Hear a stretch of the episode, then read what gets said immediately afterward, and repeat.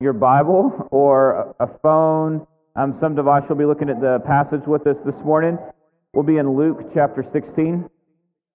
If you haven't been with us before, um, kind of our, our, our tendency here is about 98% of the time we're just working through a book, um, chapter by chapter, however long it takes. Um, we try to alternate between an Old Testament and New Testament books, um, and we do that intentionally.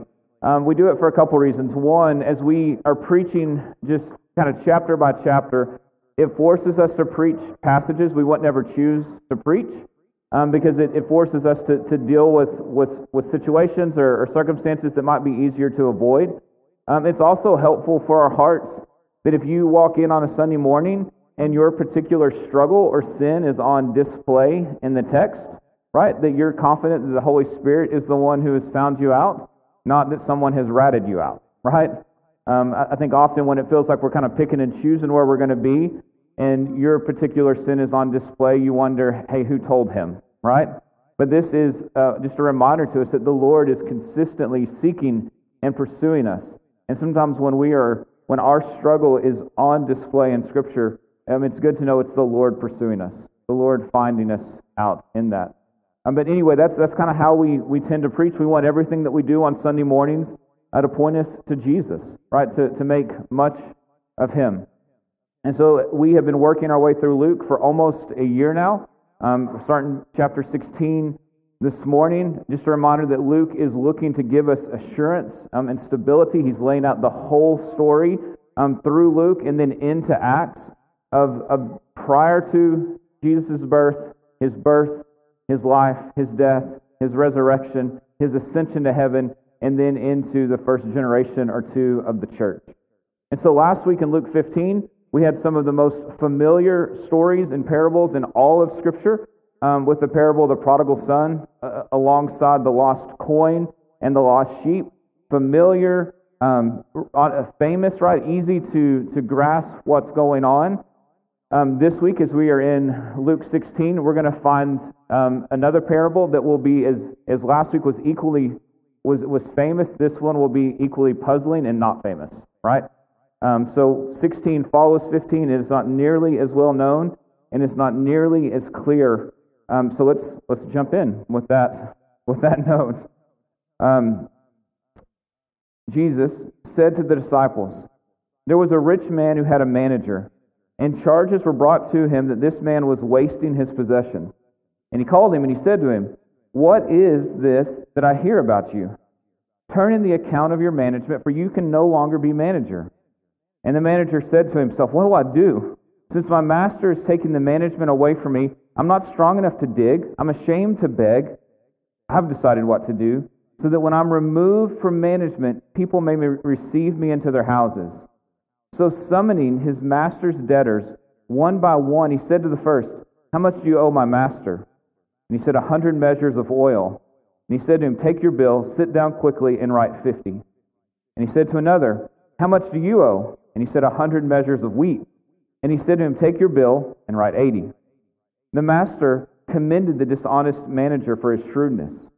For the sons of this world are more shrewd in dealing with their own generation than the sons of light. And I tell you, make friends for yourself by means of unrighteous wealth, so that when it fails, they may receive you into the eternal dwelling.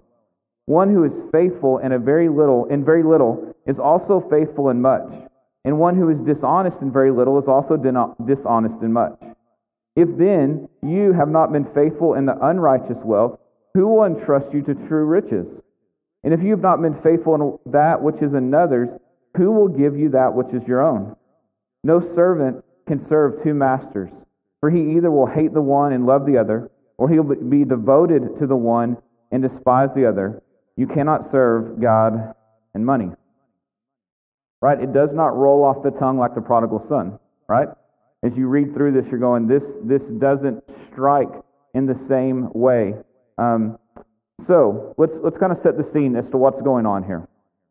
Jesus is telling this story that his, his focus is really kind of on the disciples at this point, um, less the Pharisees, although the Pharisees are still hearing this. And, and basically, he tells the story of a, of a money manager, right, that would have been a servant um, of a wealthy, very wealthy individual. Very likely, was not living in the same residence. This, this man probably had multiple properties and homes. And so the money manager is staying at one of the others. He's kind of overseeing the, the finances, the possessions, the property. And somewhere he begins to mismanage. And so someone takes a message to the owner and says, Hey, this guy is he's stealing from you, right? He's taking from you. You need to deal with him. And so a message gets sent back to him. Hey, I need you to prep the book because I'm coming to check. And you're and I'm, I'm firing you. But there's this small window of time in there, right? Because they're not on the same property where he can begin to try to figure out what he's going to do. And we get to actually see his thoughts a little bit. And you can see the, the train of thought of his like, okay, I don't want to dig ditches. That's hard work. Right? And he's like, I've, I've, he's lived a life of, of somewhat, even though it wasn't his own wealth, he's lived a life of, of comfort and ease and wealth. He's like, so I don't want to, I don't want to dig ditches. But I've lost my job. Well, I don't want to beg because that would be even more shameful than digging ditches. And you can, you can almost feel and hear the panic coming over him as, what am I going to do? And then he has his eureka moment, right? And we see this where he says um, in verse uh, verse three, uh, or sorry, verse four. I've decided what to do. Right? He's like, okay, I know what I'm going to do. And he begins to go through the list of accounts, and he goes to these other folks who owe the master money, and he begins to just negotiate with them. He's beginning to say, okay, I know this is what you owe. We're gonna we're gonna fudge the receipts a little bit, right? We're gonna change those, and so you're gonna owe less. And so we're talking significant amounts of money. When he tells the one that owes a hundred measures of oil, a hundred measures of oil is somewhere between 875 and 900 gallons of olive oil. It would have been the olive oil from 150 trees. And it would have been equal to roughly three years' salary for someone. So this isn't just, you know, a few dollars. When he says to the one that owes wheat, this is um, equal to a hundred acres of grain, which is 1,100 bushels, and somewhere between eight and 10 years' salary. So these are significant amounts of money, significant debts that are owed. So we begin to see the amount of wealth that's being talked about. And what is he doing? He's, he's paving favor for himself. He knows he's about to be out. His job is lost. There's nothing he can do about it. But he's saying, there are other wealthy people out there, and maybe they can owe me. Maybe, maybe I can gain some favor and some appreciation so that when I need something, maybe they'll look to employ me or they'll invite me into their home, right? And he makes them say it out loud, right? How much do you owe my master? And they have to say, a hundred measures of oil or a hundred measures of wheat and so on down the list. Why? He's making them complicit. Right? So that now when he goes back, he can say, Remember when you, when you owed all that? Remember the discount you got? I need something. Right? He's, he's kind of working this system here. So we get down, down to verse 8. And it, it turns a little bit. He says, The master commended the dishonest manager for his shrewdness. So basically, we, we're coming to the conclusion of this. The master gets there, sees what's taken place, and he goes, You got me. Right? It's one of those moments where um, you can almost see him like tipping his hat and saying, I'm, I'm kind of impressed. Right? Like that's, that's what I would have done. Or maybe he's going, Hey, you, you've put my, my name out there as being really generous and, and writing off some debts. So I don't want it to look like I'm not generous, or I don't want it to look like I'm not in control of what my servant is doing. Like you've painted me into a corner here. Dude, good for you. Right? He's not saying, I think what you did is right. What he's saying is, you got me. In the Middle East, often what would happen, um, even to this day, if, if someone kind of gets you, you'll look at them and you'll stroke your beard, whether you have one or not, right? And this motion here is going, okay, I'm going to get you back, but you got me this time, right? And it's just kind of a, a, a one of those, it could be funny, it can be serious, right? But it's just like, and you can just imagine the manager or the owner just going, all right, okay. Don't know what I'm going to do here. And he commends him for his like prudence, his shrewdness, his thinking about and preparing a soft landing so that he doesn't have to dig ditches and he doesn't have to beg. All right. That kind of walks us through the story. Why on earth is Jesus telling this story? Right? Like, what, what is going on here? And we actually pick that up in the second half of verse 8. So the first half of verse 8 is the, the owner commending him, right? Just saying, okay, good job. And then we see for, for the sons, right? So this is Jesus now beginning to speak. And he says, For the sons of this world are more shrewd in dealing with their own generation than the sons of light. And so he's bringing up a contrast now for the disciples' sake. He's saying, the sons of this world are, are unbelievers, those who are not following God, not looking to honor God in what they're doing. The sons of light are believers, right? And he says, the sons of, of this world, right, unbelievers, he said they're shrewd. They're always thinking about their future and how to handle it. They understand the way the world works. And he said, so they're doing that. He said, where the sons, in a way that the sons um, of light, Christians, right, those who are following God, are not. And basically, he's saying this man was preparing for his future. He understood the values of his world, he understood how the world worked, and he used and manipulated those for his advantage, right? For his own benefit. He said, but believers are not living for this world. They're living for the age to come, right? It's, it's the way Peter would say, We're, this isn't our home. We are simply traveling through. We are headed to where we belong. He said, so they're focused on being shrewd in this world. He said, I'm actually going to call you to be thoughtful and preparing for the next. And so he's bringing a, this really strong contrast. He says, I want you to live by the kingdom values, which will not look like the values of this world. This manager lived in a way right? That he got what he needed, but it is going to be temporary and it's only for this life.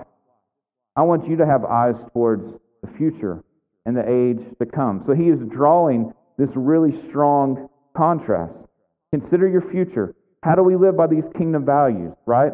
That's kind of the question that should be coming up in our heart and our mind now. And we then have, beginning in verse 9, three different ways that Jesus is going to tell us that we live by the kingdom's values rather than the world's values, where we can exhibit shrewdness as well. So he begins in verse 9. I tell you, make friends for yourself by means of unrighteous wealth, so that when it fails, they may receive you into the eternal dwelling. Um, I'll give you one word to describe what he's saying here. He's talking about being generous. I'm gonna, I'll help us get there. He says, I tell you, make friends for yourself by means of unrighteous wealth. When he says unrighteous wealth, he doesn't mean this is money that you get through unscrupulous ways, right? This isn't wealth that's brought in through um, illegitimate, illegal means. He is saying unrighteous simply to mean money is something people put hope in, it's something that people find security in, it's something that people seek. And he said it's unrighteous in that it will fail you. He's simply saying it's, it's a tool of this world, but it has very little eternal significance or consequence. So he's not talking about finding bad money. He's simply saying money is simply an instrument or a tool for this time. So use it, right?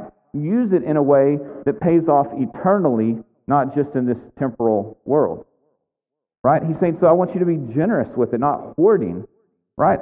So that when it fails, they may receive you into eternal dwellings. So he says, listen, if you are generous with your money, if you benefit others, if you bless others, if you take care of others, right, there's going to be a day where your money is no longer going to be needed because you're going to die.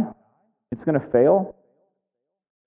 But there's going to be a crowd awaiting you in heaven, including God Himself, who said you used it well. You used it for the way I intended it. And there are going to be those who said, Man, you fed me. You housed me. You, you paid for a bill when I couldn't pay for it. You sent money to move the gospel forward in far off places. Right? He's going to say, when you've used it in the manner in which I've given it to be used, you're going to have a welcoming committee, including God Himself, welcoming you, saying, Thank you for stewarding this tool, this instrument well. That you had eyes for the future, right? Rather than just right now. So you're using this unrighteous, right? This this um, it's not it's not holy, it's not pagan, it's just a thing, and you're using it with eyes towards eternity. Right? He tells us Not it might fail. So when it fails, it will fail you. At, at the very least, upon your death, you're not taking it with you. It's a, it's a vapor, it's temporary. Here's the, here's the struggle for us, though, where we know that, like, power and pride and success, some of those things that are um, intoxicating to us, they're, they're a true vapor in that we can chase them and can't grab them. Money is especially insidious because it's a vapor we can chase and we can grab. It doesn't last, it's not eternal, but we can have it. We can accumulate it, and we can begin to feel like it provides security and stability in a way. And he is reminding them not it might, but it will fail, and it, you're not buying your way in to heaven. He continues, look at verse 10. So I don't want you, he said, I'm telling you, I want you to be generous in a culture that wasn't necessarily known for generosity. Now, in verse 10, one who is faithful in very little is faithful in much. He's talking about our character. Like, like, right? If you're faithful in a little, you'll be faithful in much. The one who is dishonest in little is dishonest in much. So if you haven't been faithful in unrighteous wealth, right? He said if you haven't been faithful with simply with money, right? Who's going to entrust you true riches? He says, I want your character to match. This is, are you consistently who you are in the light and when no one is seeing you? When people are watching and when people aren't. Right? It's, it's a, something we try to teach our, our, our children, our grandchildren, right? That you don't just obey because someone's watching and you want to avoid punishment. We want to get your heart to a place where you obey because it's who you are. It's the right thing to do, whether anyone ever knows or not. And so he's simply saying, listen, if you're faithful in a little, that's going to carry over and you'll be faithful in a lot. And if you're not faithful in a little, don't think that all of a sudden you're going to change your stripes when you're given more money, more responsibility, more relationship, that all of a sudden you're just like, oh, now that I have more, now I'll be faithful. Like your character, right, is, is shown whether it's with little or with much. He continues. So if you've not been faithful with what, that which is another's, who will give you that which is your own? Right? He's referring back now to the manager. He's like, you didn't, you didn't take care of someone else's stuff. Why would you take care of your own? So would your, would your character be consistent? And then he gives a third. So he said generosity, consistent character, and now in verse 13. No servant can serve two masters, for either he will hate the one and love the other, or he'll be devoted to the one and despise the other. You cannot serve God and money. He's simply saying, like, living by the world's values and the kingdom's values are not congruent. You cannot make them match. Right? You cannot somehow kind of ride the fence and do both. He's like, you're going to have to choose. Right? That there are two paths before you. You're following the world's values or you're following the kingdom, the kingdom of God's values. They're not leading to the same place, and you can't walk both paths. like the paths are far enough apart, you can't walk them at the same time. Like you're going to have to pick one and head that direction, pick the other one and head that direction. Like you can't do both of these. So the question before us is where's your heart this morning regarding money? Right? Because because your, your allegiance is being demanded either by the values of this world, which are ruled by money, or by King Jesus. And as he is comparing and contrasting these two, right, he's looking to, to help us kind of distinguish and define, like, what's going on in my own heart, in my own mind, in my own actions, in the way that I'm handling these. Because listen, our culture is consistently constantly 24 7 discipling you into believing you need to live by their values, which include money being secured. Right? It, we, it just is. Right? Versus some of the values we've already seen in Luke. Listen to just one instance here. Fear not, little flock. This is Luke 12. For it is your Father's good pleasure to give you the kingdom. Sell your possessions, give to the needy Provide yourself with money bags that don't grow old, with a treasure in the heavens that does not fail, where no thief approaches and no moth destroys. For where your treasure is, there will be your heart also.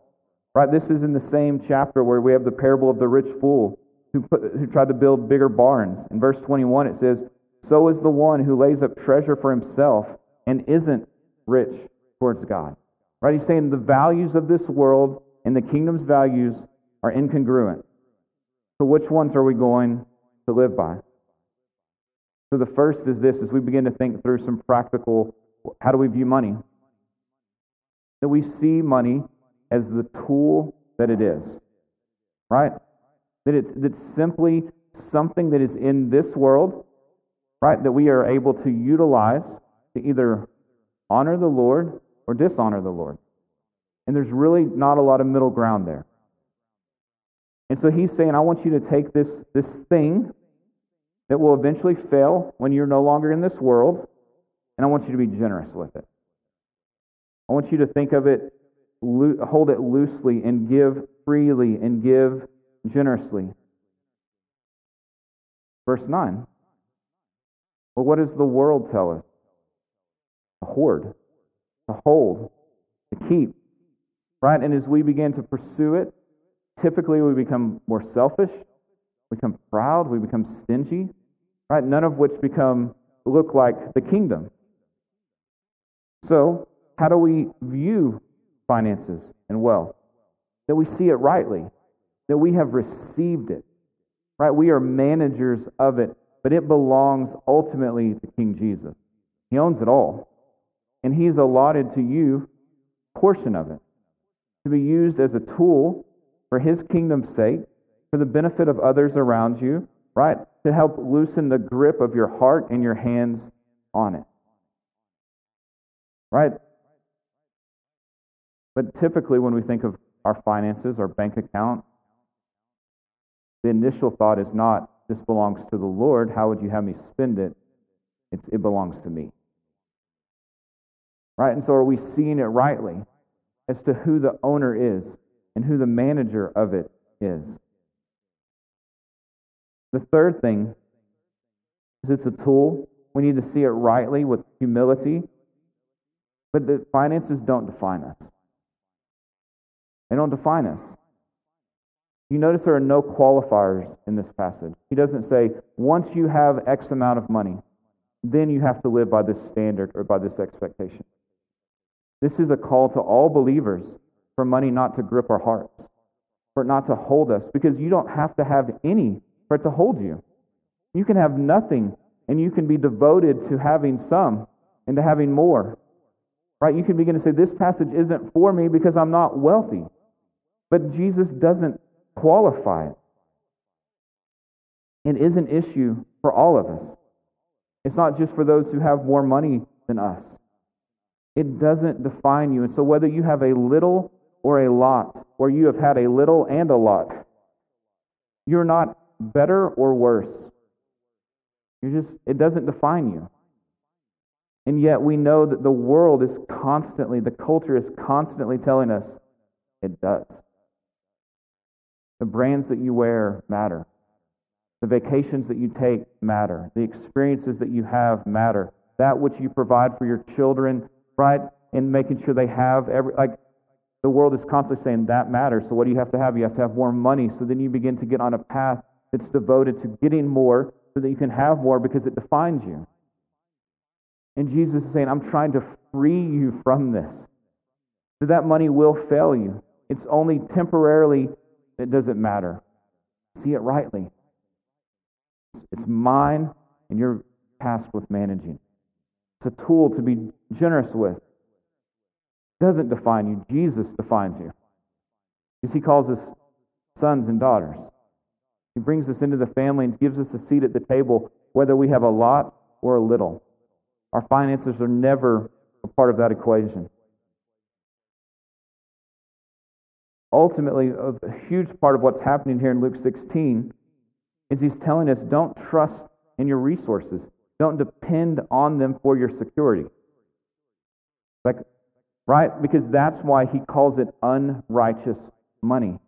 Because our wealth, our resources, our possessions are wooing us and saying, Trust me, you have enough, you have some strong ground to stand on. You can make it through inflation. You can do, all right? It's telling us you need this, you need this, you need this. And Jesus is saying, What? You need me. I'm the firm foundation. Right? I'm the house of the wise one. When you build upon the strong rock foundation, which is Jesus, right? This, the storms still come, but the house still stands. And when you build on a shaky foundation, and wealth, finances, possessions are a shaky foundation, the storms come, and sometimes the house stands, and sometimes it gets blown away. He's like, You can trust me. You can be anchored in me. You can be secure in me. Trust me. Wow, I, we know this one's hard, right? Because there's just an amount of money that we like to see that just makes us feel a little better, a little more secure.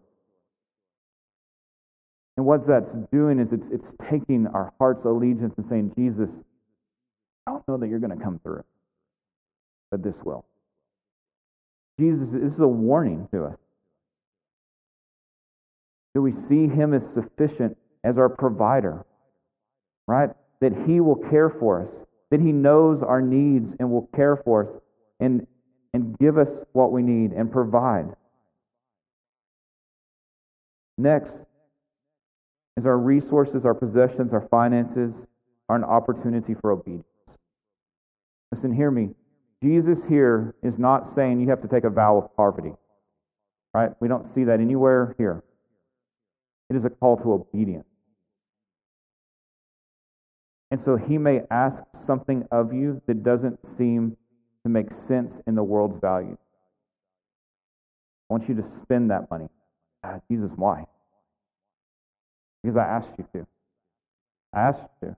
I want you to bless and to give and to give freely because it's holding your heart, and I want you to give. But Jesus, everyone's going to think I'm crazy. Which, which kingdom, which values are you living by? right? Like that it's, it's releasing the hold that it has on our heart. He is not simply saying, today, go home and liquidate everything you've had and make sure you've got nothing.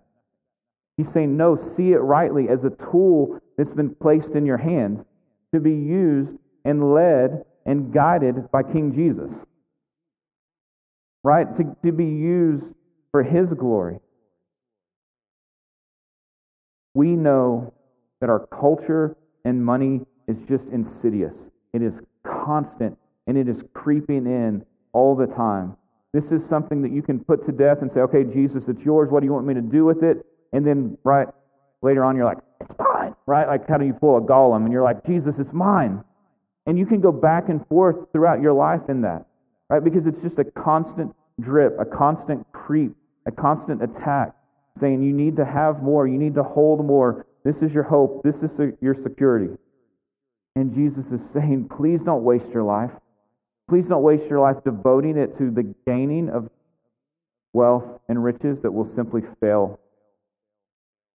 But live by the values of my kingdom, trusting me as your provider, as the one that will satisfy you, as the one who will direct you.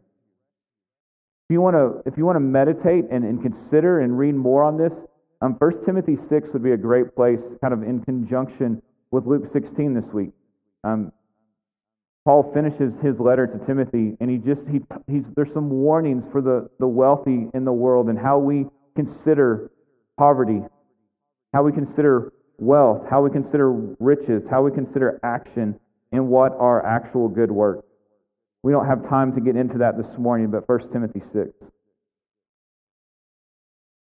All right.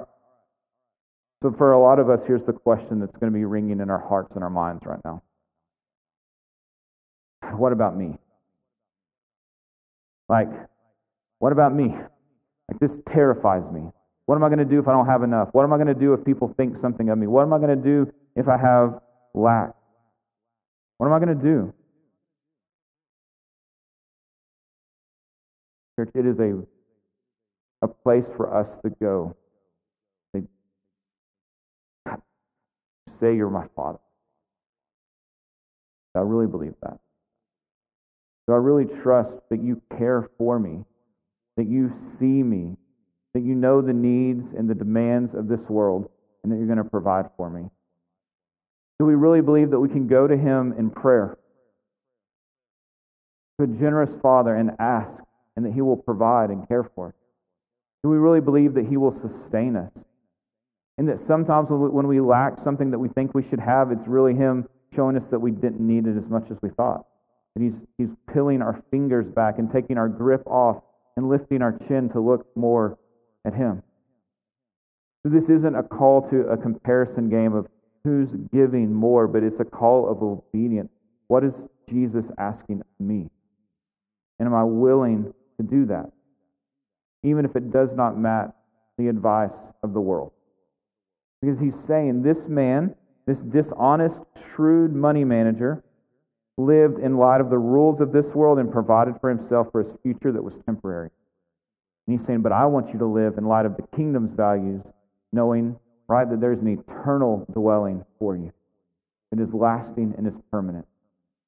So you're actually not a fool. You are shrewd and you are wise to live in light of that which will last forever, rather than that which will fade away, in best case, in 70, 80, 90 years. He's calling us to see the two paths and to walk on the one, that we would live in light of our possessions and see that those are in, in, in light, we would live in light of Jesus' call on our possessions. Then again, it's not a call to sell it all and to be done with it today, but to use it for His glory, for the benefit of those around us. Okay. So what if we haven't done this well? What if right now we're going, mm nope. Jesus, I'm going to rod that fence. That we would see this as the warning that it is. That we're not riding the fence as much as we think we are. That we're actually not following Jesus in that. But that we're following the, the values of the world. And what is, what is Luke consistently been showing us from the time that John the Baptist through? What do we do when we see that the way we're living is not honoring to God? It's not pleasing to Him. It's not in line with the kingdom. We repent. Say, Jesus, I'm now aware that the way that I've been thinking or giving or hoarding or, or doing or not, I, it's not what you would have. I want what you have for me. I'm going to repent of this and I'm going to bow a knee in submission and say, You are the king of my life and I will do whatever you ask because you have done what I could not do and you've rescued me. You brought me right back to the Father in right relationship. So this is both a challenge to our hearts, but it's also a warning. It's an opportunity for repentance. It's an opportunity to be reminded of the good news that we, none of us, have done this perfectly. We have all wanted and been envious and covetous. We have all um, hoarded. We have all not been generous. Like all of us have had those opportunities and have failed. And yet Jesus was faithful and perfect in it all. And he said, I want you. I'm calling you to be mine. I've done what you could not do. And through his life, his death, and his resurrection, he has made us right with the Father. The question before us then is which path are we walking? The kingdom of this world or the kingdom of God? I want you to hear this is from Hebrews 13. This is verse 5. Keep your life free from the love of money and be content with what you have, for he has said, I will never leave you nor forsake you. So we can confidently say, The Lord is my helper. I will not fear. What can man do to me? Right, Hebrews wraps up that sermon in three lines. There's a warning don't love money. Why? Because God is with us. So, what can man do? What can the world do? What can our culture do? As we trust Him and we are looking towards the future hope.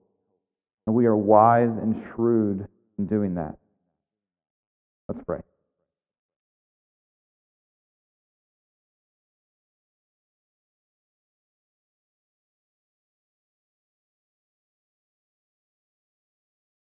Father, even now, the enemy would want to lie and tell us that this wasn't for us, that we don't have that much, um, that you're not going to provide, that you're not faithful. Lord, it's the same trick from the garden where we are taught and told to trust in something other than you, that you aren't as good as you say you are, that you aren't as faithful as you say you are, that you aren't sufficient, and that you aren't with us. Lord, and those are lies meant to steal, to kill, and to destroy. And so, right now, would we recognize those lies being whispered in our hearts and our minds? How would we trust that you are for us, that you are with us, and that you are good Father? And that you will care for us and provide for us. Lord, would we trust that and would our souls be anchored in that? And Father, right now, if we're grieving our own mistakes, we're feeling the weight of that even this morning. God, that you would remind us that there is no condemnation for those who are in Christ. That in our confession of our sin, God, that there is forgiveness and grace that far outruns it. God, that you have been faithful where we weren't, and so we can we can lean in your faithfulness. But Father, moving forward, would we desire and long to live by the values of your kingdom in this world for your glory. In Jesus' name, amen.